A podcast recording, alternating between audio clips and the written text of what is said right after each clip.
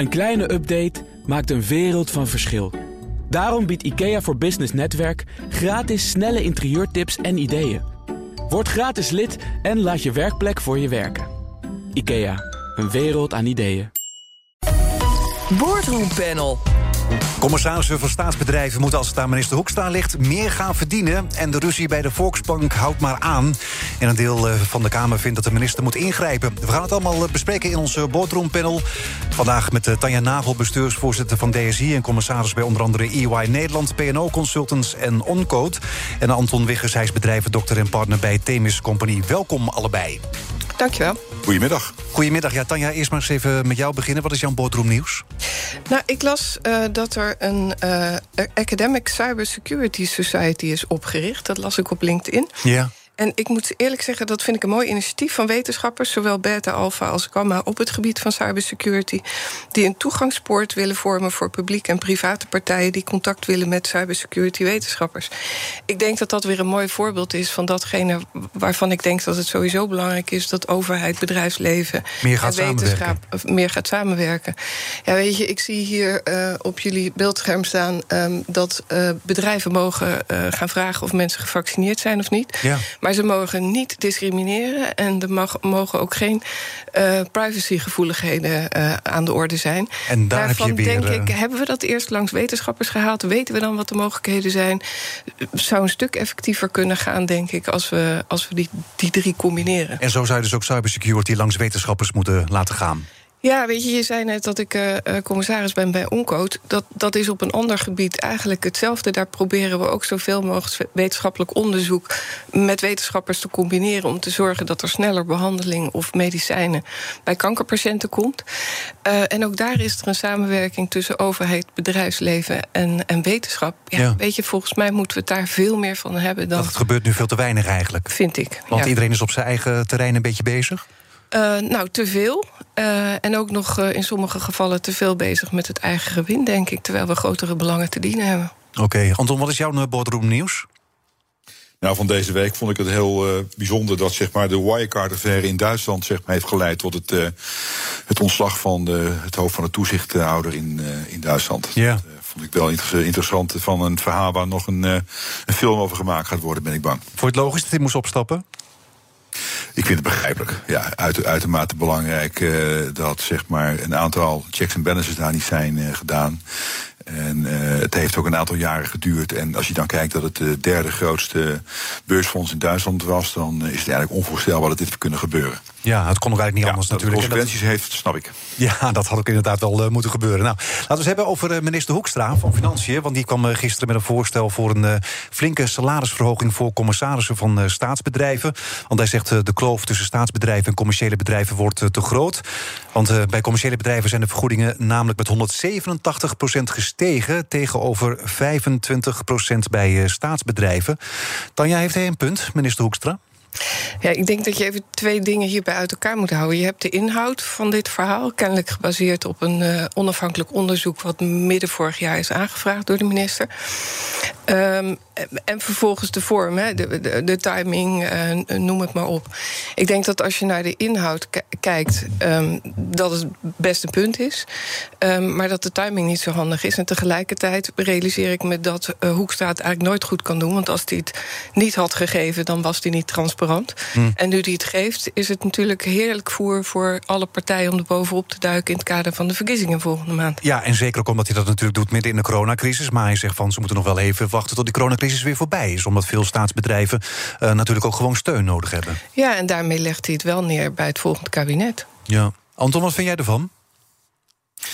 Nou ja, kijk, als je, gewoon, als je kijkt, wat, wat, wat, wordt, uh, wat wordt vergeten is het, de toelichting waarom die, waarom die inkomsten van die commissarissen zo zijn gestegen. Want er is best wel iets aan de hand. En omdat de verantwoordelijkheden en uh, de mate waarin commissarissen worden aangesproken ook veel hoger is geworden. Dus het afbreukrisico is, is best wel hoog. En ik heb even wat statistiekjes erbij gepakt. Als je in de raad van commissarissen zit van een A I X-fonds, verdient de voorzitter ongeveer honderdvijfduizend euro en de lid zestigduizend euro. Ja. Bij een A I X-fonds, A M X-fonds is dat zestig en vijfenveertig. En bij uh, een staatsdeelneming, en staatsdeelneming, dat zijn best wel grote bedrijven. Ja, K L M bijvoorbeeld, inderdaad. Air France, K L M, Havenbedrijf Rotterdam, Holland Casino, de Gasunie, de Spoorwegen, Tenet, Gasterra, ProRail. Nou, er zijn er nog een paar. Dat zijn best hele grote bedrijven. Dus best wel vergelijkbaar met, uh, met, uh, qua, qua financiën. Maar er zijn ook andere aspecten waarom mensen in de Raad van Commissarissen zitten. Die hebben niet altijd wat met geld te maken. Maar dus, je, loop je als commissaris bij een staatsbedrijf misschien ook wel minder risico? Nou, dat denk ik niet. Nee, want nou ja, nou, maar... gaat het dan niet snel naar de politiek al als er iets misgaat? Nou, ik denk dat daarmee juist je afbreekrisico alleen maar groter wordt als je, als je in zo'n R V C zit. Want je hebt met veel meer partijen te doen dan in het bedrijfsleven. En dan ook nog eens een keer met die Tweede Kamer achter uh, het ministerie van Financiën, die er dan ook nog wat van willen vinden. Dus daar word je als commissaris wel op aangekeken dan ook? En misschien nog wel meer dan in het bedrijfsleven? Nou, ik denk ook wat Anton zegt, um, de complexiteit speelt dan natuurlijk ook een rol. De vraag is, wat voor soort commissarissen heb je dan nodig? En ik denk dat voor de meeste commissarissen de afweging niet zozeer is wat je ermee verdient, maar misschien dan toch wel de uh, risicorendementsafweging. En als je risico groter wordt, ja, dan is natuurlijk wel de vraag, ja, doe ik dat dan voor dat bedrag? Ja, Anton, vind je dat ook, dat het bij staatsbedrijven dat het afbreukrisico hoger is? Nou, het wordt, het wordt steeds hoger. Ja. Kijk maar naar Air France-K L M. Er worden allerlei zaken aan gekoppeld als uh, de, de staatssteun die je ontvangt. Maar als, toen je als commissaris begon, wist je dat niet. Hè. Dus het zijn allemaal elementen die ook politiek uh, worden beladen. Hè. Heel veel wat je, wat je nu hoort, moet je ook in, in het kader plaatsen van de verkiezingen die eraan komen natuurlijk. Uh, en, je, en je doet het ook gewoon nooit goed als, uh, als minister in dit geval, denk ik. Ja, maar vinden jullie ook dat het bedrag omhoog zou moeten dan? Ja, ik denk dat het bedrag omhoog moet. Uh, vanuit de afweging dat je veel meer risico loopt en ook veel meer kennis moet hebben van zaken. En uh, ja, je wilt toch, zeg maar, als, als bestuur, uh, als aandeelhouder wil je, zeg maar, competentie inkopen. En als je goede competentie wilt inkopen, heeft dat een prijs. Ja. Dus dat snap ik wel. Maar er zijn ook best wel mensen te vinden die dit soort competenties hebben, die dat doen omdat ze een, een, een bijdrage willen, willen leveren aan, aan iets. En dat heeft dus niet altijd met geld te maken. Nee, Tanja, vind jij dat het bedrag omhoog moet? Nee, kijk, de minister stelt zelf dat het niet te maken heeft met het tekort aan, aan mensen die te vinden zijn voor dat soort functies. Ik denk wel dat je goed moet kijken naar, hè, wat Anton zegt, het wordt steeds complexer. Wat voor profielen heb je nodig aan mensen die daar dan ook een bijdrage aan leveren? Hè? Hoe, hoe zorg je voor de diversiteit aan kennis en kunde in die raden van commissarissen? Dat wordt naar de toekomst toe, denk ik, wel moeilijker. En daarmee kan ik me voorstellen dat je toch dat, dat grote verschil wel wilt verkleinen. Maar, maar, maar goed, de, de salarissen zijn bijna een soort van jaarsalaris voor sommige andere mensen, zou ik het maar zo zeggen, inderdaad. En het is toch een staatsbedrijf, het gaat wel om belastinggeld natuurlijk ook. Ja, dat is zo, maar je wilt ook graag dat die bedrijven goed functioneren. Maar, en, maar, maar goed, moet je dan, moet je dan per se zoveel betalen? Gaat het anders niet goed? Nou ja, dat is natuurlijk de vraag die we hier hebben. Als je vindt dat kennis en kunde toch ook een bepaalde prijs heeft, dan zou je op zijn minst dat gat een beetje moeten dichten. Ik denk dat het nog steeds niet uh, in verhouding hoeft te komen met wat je in het bedrijfsleven voor een commissaris betaalt. Maar als je constateert in een onafhankelijk onderzoek dat dat verschil te groot is, en uit die enquête onder de mensen die de, zo'n rol vervullen, zegt de helft neutraal te staan tegenover de vergoeding. Dat is natuurlijk wat anders dan dat je het genoeg vindt. Hè. Zo wordt het nu uitgelegd. Ja, maar, maar, maar dan hoeft het, nou ja, als je er neutraal tegenover staat, Dan, dan hoeft niet te betekenen dat je het ermee eens bent, maar je zegt ook niet meteen van het hoeft omhoog. Nee, maar ik vind het een lastige discussie, omdat het volgens mij met name gaat om deskundigheid in dat soort uh, uh, rollen, uh, dan dat die vergoeding nou net zo belangrijk is. Maar wat ik net zei, er zit wel een grens. Kijk, we krijgen steeds meer commissarissen die dat gewoon als dagtaak zien en niet meer iets wat je erbij doet bij hmm. een bestuursrol. Dat betekent dat je je tijd maar één keer kan verdelen. Ja. En, en in, in die afweging is het denk ik ook van belang dat staatsbedrijven goede commissarissen krijgen. Ja. Wat vind jij van het argument, Anton, dat het soms bijna inderdaad voor sommige mensen jaarsalarissen zijn? Ik vind het geen argument, het is gewoon een rekenregeltje. Als je kwaliteit wil in je board, dan heeft het een bepaalde marktprijs. En die mensen die die, die, die functies doen, dat zijn er niet zo heel veel die het ook kunnen. En uh, ja, dan heb je toch een stukje marktwerking. En ik zeg, ik ben, ik ben niet degene die zegt van de markt is altijd gelijk. Maar je moet er wel naar kijken als je vergelijkt met, uh, met het risicoprofiel wat je, wat je ziet bij deze bedrijven en de, en de vraagstukken waar je mee te maken hebt. Ja, dat is nogal wat. En uh, ik denk dat je moet proberen om de beste mensen te krijgen. En als, dan, als je dan ziet dat er een verschil ontstaat tussen wat andere, wat, wat grotere bedrijven betalen voor hun commissaris en daar kwaliteit voor krijgen, en je bent niet in staat om die kwaliteit aan je te binden, Op basis van andere aspecten, dan moet je misschien die keuze maken om de, om de vergoeding te verhogen. Ja, maar Tanja zegt ook net inderdaad dat onderzoek blijkt dat ongeveer de helft neutraal staat uh, tegenover wat ze, ja. wat, wat ze nu krijgen. Ik bedoel, uh, ja. komt Hoekstra eigenlijk wel met een oplossing voor een probleem? Is er eigenlijk wel een probleem? Ik bedoel, als, als de meeste mensen het wel op zich de, de, de mee eens zijn en als er genoeg commissarissen zijn voor staatsbedrijven, ja, waar is dit dan een oplossing voor? Nou, dat is een goede vraag. Ja, maar de vraag is of dat laatste naar de toekomst toe ook het geval is. Hè? Um, als je kijkt naar staatsdeelnemers die op zoek zijn naar nieuwe commissarissen, ik, ik ben ook wel eens in de race geweest voor zo'n functie, dan is toch snel het argument dat je uh, geen contacten hebt met Den Haag. Terwijl ik denk, ja, maar weet je, misschien zijn er nou wel mensen die hele andere di- problemen kunnen oplossen. En dan is het fijn als er ook mensen in die R F C zitten die contacten met Den Haag hebben. Mm. Um, en, en misschien als je dat soort mensen aan je wilt trekken, dat je ook een beetje rekening moet houden met die vergoeding. Ik Ik weet het niet, maar nee. het, zal, kijk, het is een, een feitelijke constatering van een onderzoek Um, wat aan de Tweede Kamer um, wordt meegegeven. Dus ik vind het ook een beetje lastig dat we nu opeens uh, dit allemaal bij Hoekstra neerleggen, terwijl hij gewoon een onafhankelijk onderzoek heeft gedaan. Nee, dat klopt. Maar goed, hij legt het wel bij het volgend kabinet neer en zegt van uh, daar zou eventueel misschien wel eens naar gekeken uh, moeten worden. Maar ja, hij komt er wel inderdaad uh, mee in coronatijd en natuurlijk ook zo vlak uh, voor de verkiezingen. Anton, is dat slim? Uh, het wordt natuurlijk altijd gebruikt in, uh, in verkiezingstijd. Dus je zult inderdaad zien dat mensen zeggen, nou moet je eens kijken wat er wordt betaald. En dat is toch niet normaal. Uh, bedrijven die staatssteun krijgen, et cetera. Maar ja, het is eigenlijk een hele andere discussie. Je moet hem ook helemaal apart, uh, apart zien, denk ik. En uh, dat hij dat iets doorschuift naar het kabinet, ja, of naar het volgende kabinet, dat is gevolg van het feit dat het pas nu uh, zeg maar naar boven komt. Dus ja, het is ook uh, de tijdslijn die hier zeg maar uh, kan worden gebruikt om politiek te bedrijven. Tanja, is het slim om hiermee te komen nu? Ja, als die er niet mee was gekomen, was er waarschijnlijk wel een partij geweest die had gevraagd, waar blijft dat onderzoek? En er was hem verweten dat hij het niet had gepresenteerd. Ja, weet je. Zo is het nooit goed. Nee, het okay. is heel lastig om het goed te doen. Zaken doen.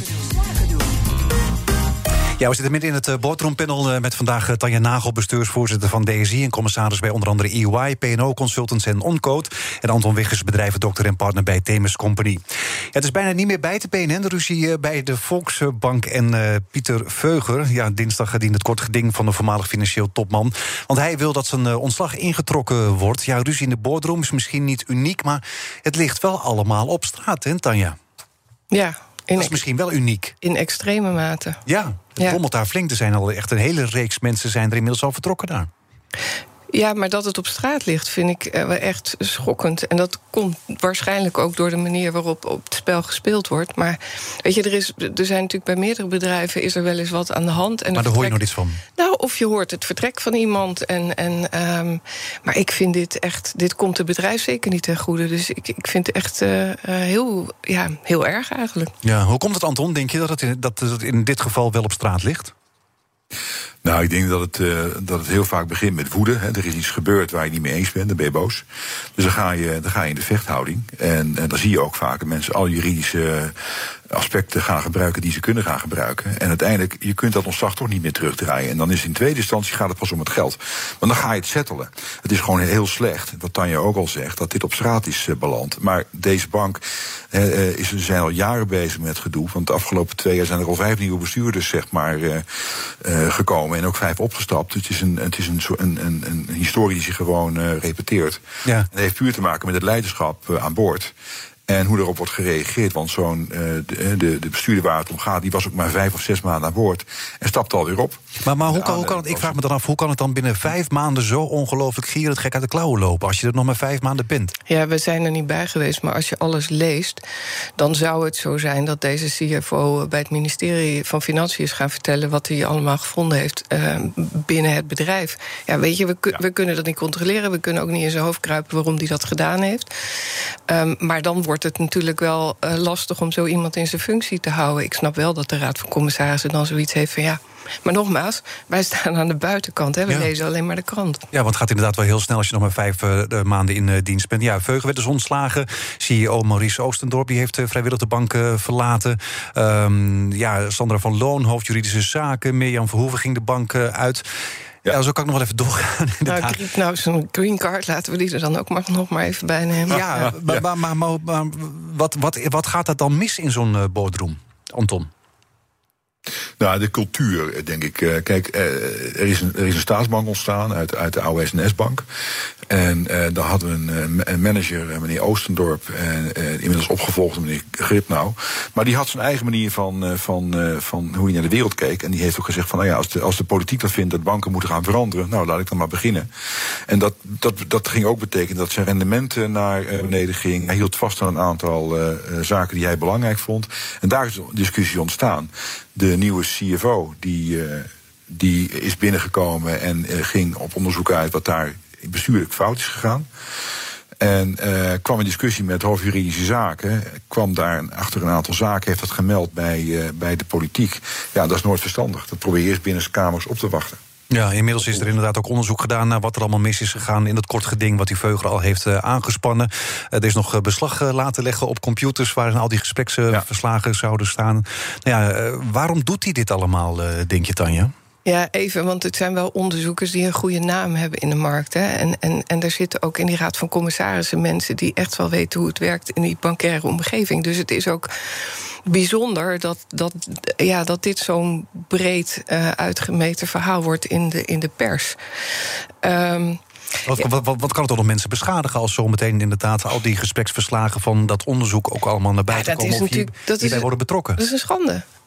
Als, je, als jij binnen de organisatie denkt dat je anoniem uh, mee kan werken aan zo'n onderzoek, en dat zou nu niet anoniem blijven of, of bij deze C F O terechtkomen, ja, dat, dat lijkt mij toch niet iets wat je wil. Want wie, A, wie wil er in de toekomst dan nog ooit aan zo'n onderzoek meewerken? Ja, B, niemand. Uh, wie wil zo'n onderzoek? Want moet je eens even kijken wat dat dan doet voor je reputatie.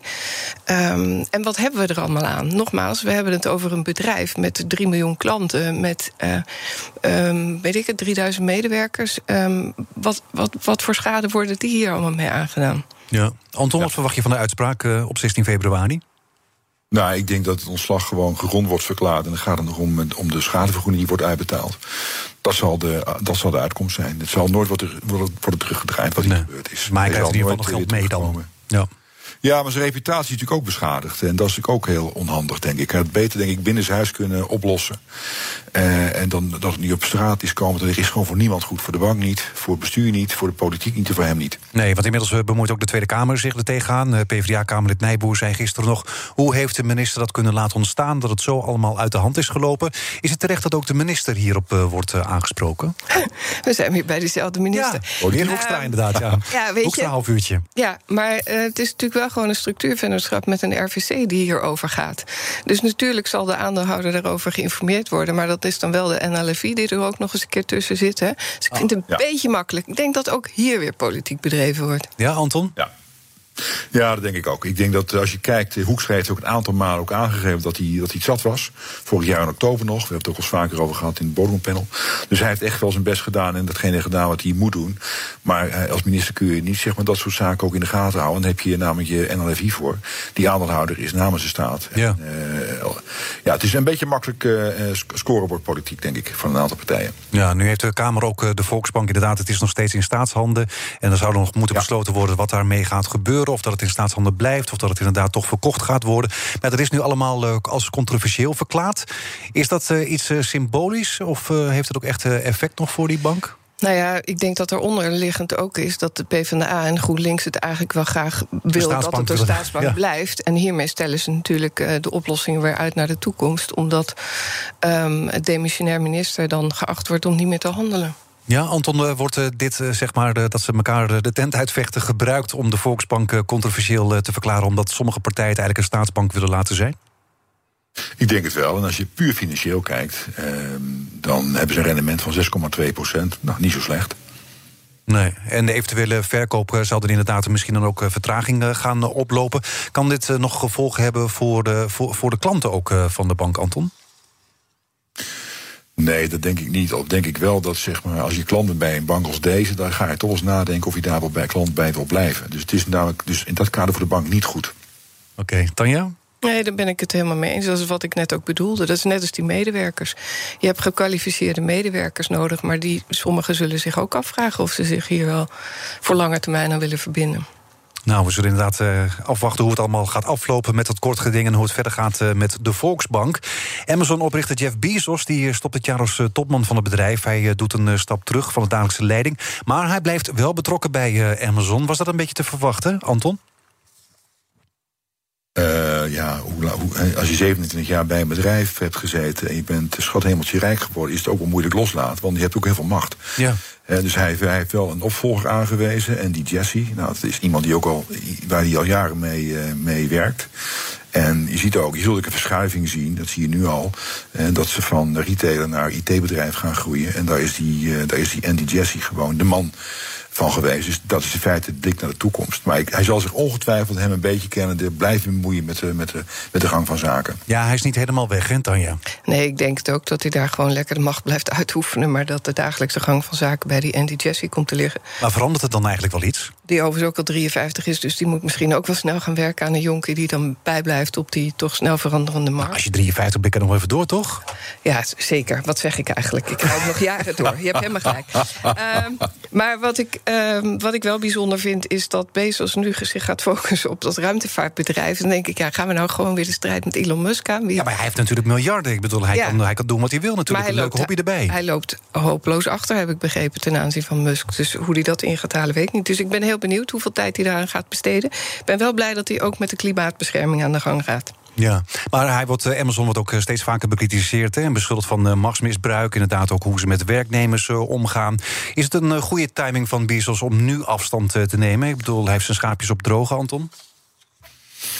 Ja, ik uh, kan me goed voorstellen dat als je... Kijk, uh, in die league hebben mensen andere agenda's. Dan gaat het meer om, uh, om andere, ja, soms spelletjes. Hij heeft ook de Washington Post gekocht. Dat vindt hij ook leuk. En dat kun je dan uh, doen, hè, omdat je dat leuk vindt. Je hebt ruimte voor hobby's en geld voor hobby's ook. Ja, je hebt, je, en, en dan worden ook dingen als zingeving worden ook, van, worden ook belangrijk. Dus dat vind ik op zich goed, dat je dan zegt van, weet je, ik ga me meer richten op de dingen die ik vind, die een toegevoegde waarde uh, leveren voor de wereld. Nou, zo'n ruimtevaartproject zou dat kunnen zijn. En zo'n ongetwijfeld ook een beetje te maken hebben met de macht, wie nou, wie nou de grootste uh, heeft, zal ik maar zeggen. En Musk of hij. Ja, ben nou, blij dat jij het zegt, dat wou ik nou niet zeggen. Ja, nou ja, maar je wilt het wel zeggen, maar durft het niet te zeggen volgens mij. Ja. Ja, maar als ik kijk naar de, nou, ik vind het fantastisch als je kijkt naar de shift die hij heeft weten te bereiken de afgelopen jaren, van retail naar I T. Ja, petje af, dat is waanzinnig goed gedaan. En in dat kader zeg ik ook van, nou, nu weggaan, want beter kun je niet doen. Nee, maar hoe zou dat zo meteen gaan dan in de boardroom? Want uh, Bezos blijft natuurlijk op de achtergrond ook nog heel veel macht houden. Uh, die J C, ja, die, is dan, die, die, die krijgt een opvolger. Dus die moet dan ook weer over zijn opvolger uh, gaan beslissen. Gaat die zo meteen elkaar die de tent uitvechten?